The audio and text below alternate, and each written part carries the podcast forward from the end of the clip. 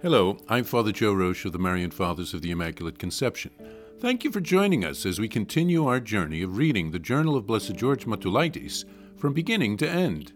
Today we take up from where we left off, beginning with December 14th through the 16th, 1919, pages 286 through 288.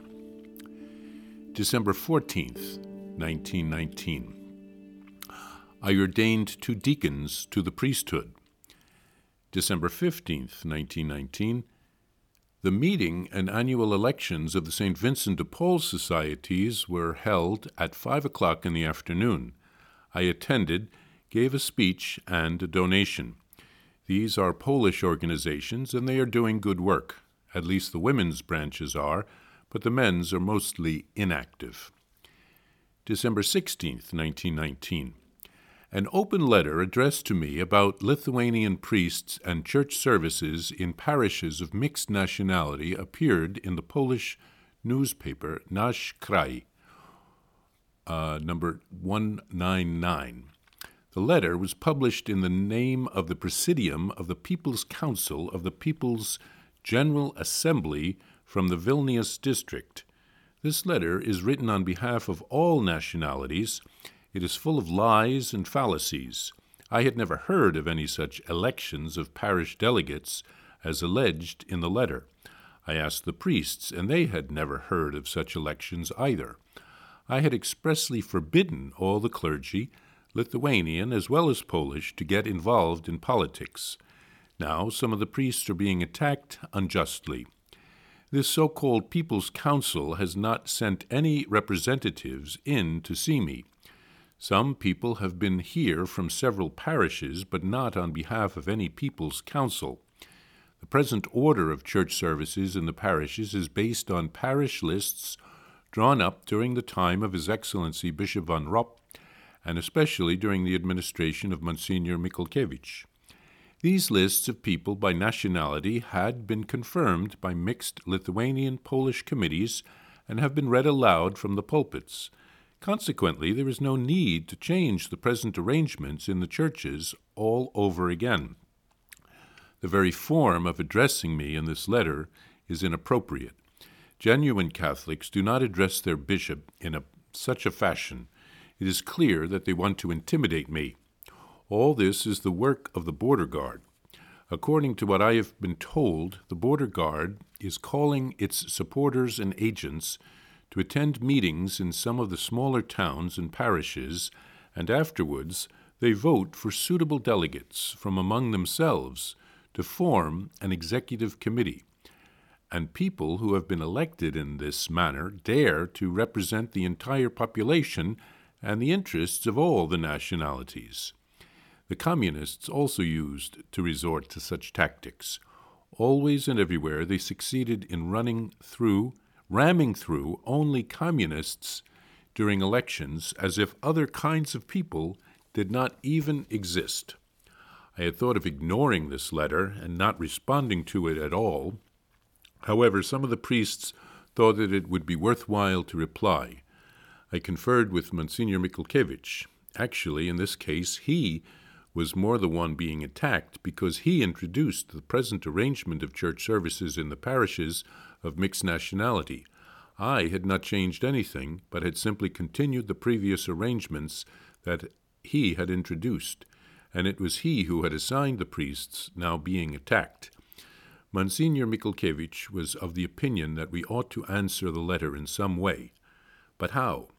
He suggested that the reply could be in the form of questions and answers. Others thought that the Chancery office should reply in the bishop's name. It seemed to me inappropriate for the Chancery and the bishop to get involved in an argument with such people. It would be difficult to convince or satisfy them. They will just go right on singing the same old tune. We decided that I should go and talk with Mr. Niedzielkowski, who is in charge of this district. After two short entries in which Blessed George writes about ordaining two deacons to the priesthood and meeting and giving a talk and a donation to a women's branch of a charitable organization dedicated to St. Vincent de Paul, Blessed George wrote his last entry for the year. He wrote of an open letter to him which had been published in a Polish newspaper. Unfortunately, the letter was filled with lies and erroneous beliefs. Priests were being attacked unjustly. Blessed George had forbidden his priests to involve themselves in politics, but that was what was being alleged.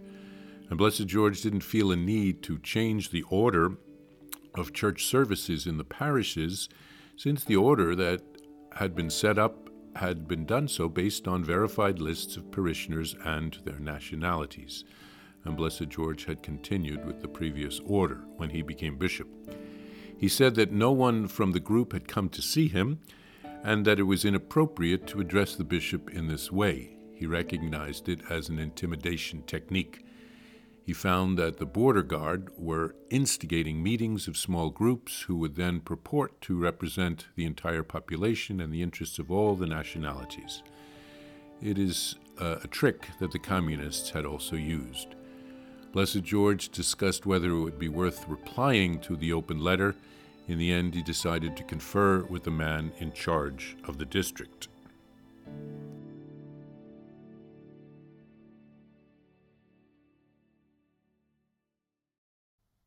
Need a miracle?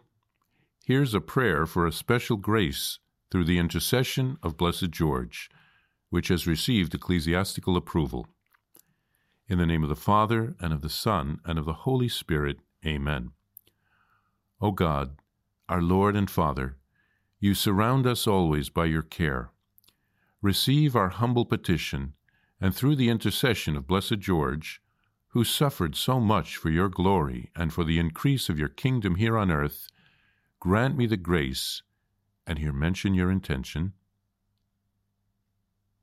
for which I ask you with confidence, promising to live from now on with greater fidelity to your commandments. Amen. Our Father, who art in heaven, hallowed be thy name. Thy kingdom come, thy will be done, on earth as it is in heaven. Give us this day our daily bread, and forgive us our trespasses, as we forgive those who trespass against us. And lead us not into temptation, but deliver us from evil. Amen.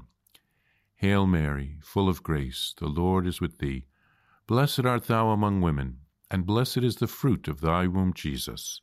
Holy Mary, Mother of God, pray for us sinners, now and at the hour of our death. Amen. Glory be to the Father, and to the Son, and to the Holy Spirit, as it was in the beginning, is now, and ever shall be, world without end. Amen. To receive a Blessed George prayer card, or to report graces received through the intercession of Blessed George, please visit us at thedivinemercy.org slash journal. That's thedivinemercy.org slash Journal. Blessed George, pray for us. Jesus, I trust in you. Please follow or subscribe to this podcast to receive the latest episodes and updates. If you have been blessed by this podcast, I invite you to leave a review. Reviews greatly improve our podcast ranking and will help spread this podcast to other people throughout the world. Thank you, and God bless you. Are you a Marian helper? Join our Spiritual Benefit Society and start sharing in the graces of all the daily masses, prayers, and good works of Marian priests and brothers all over the world. Sign up is free and easy.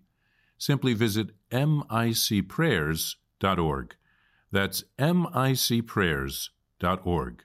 Thank you, and God bless you.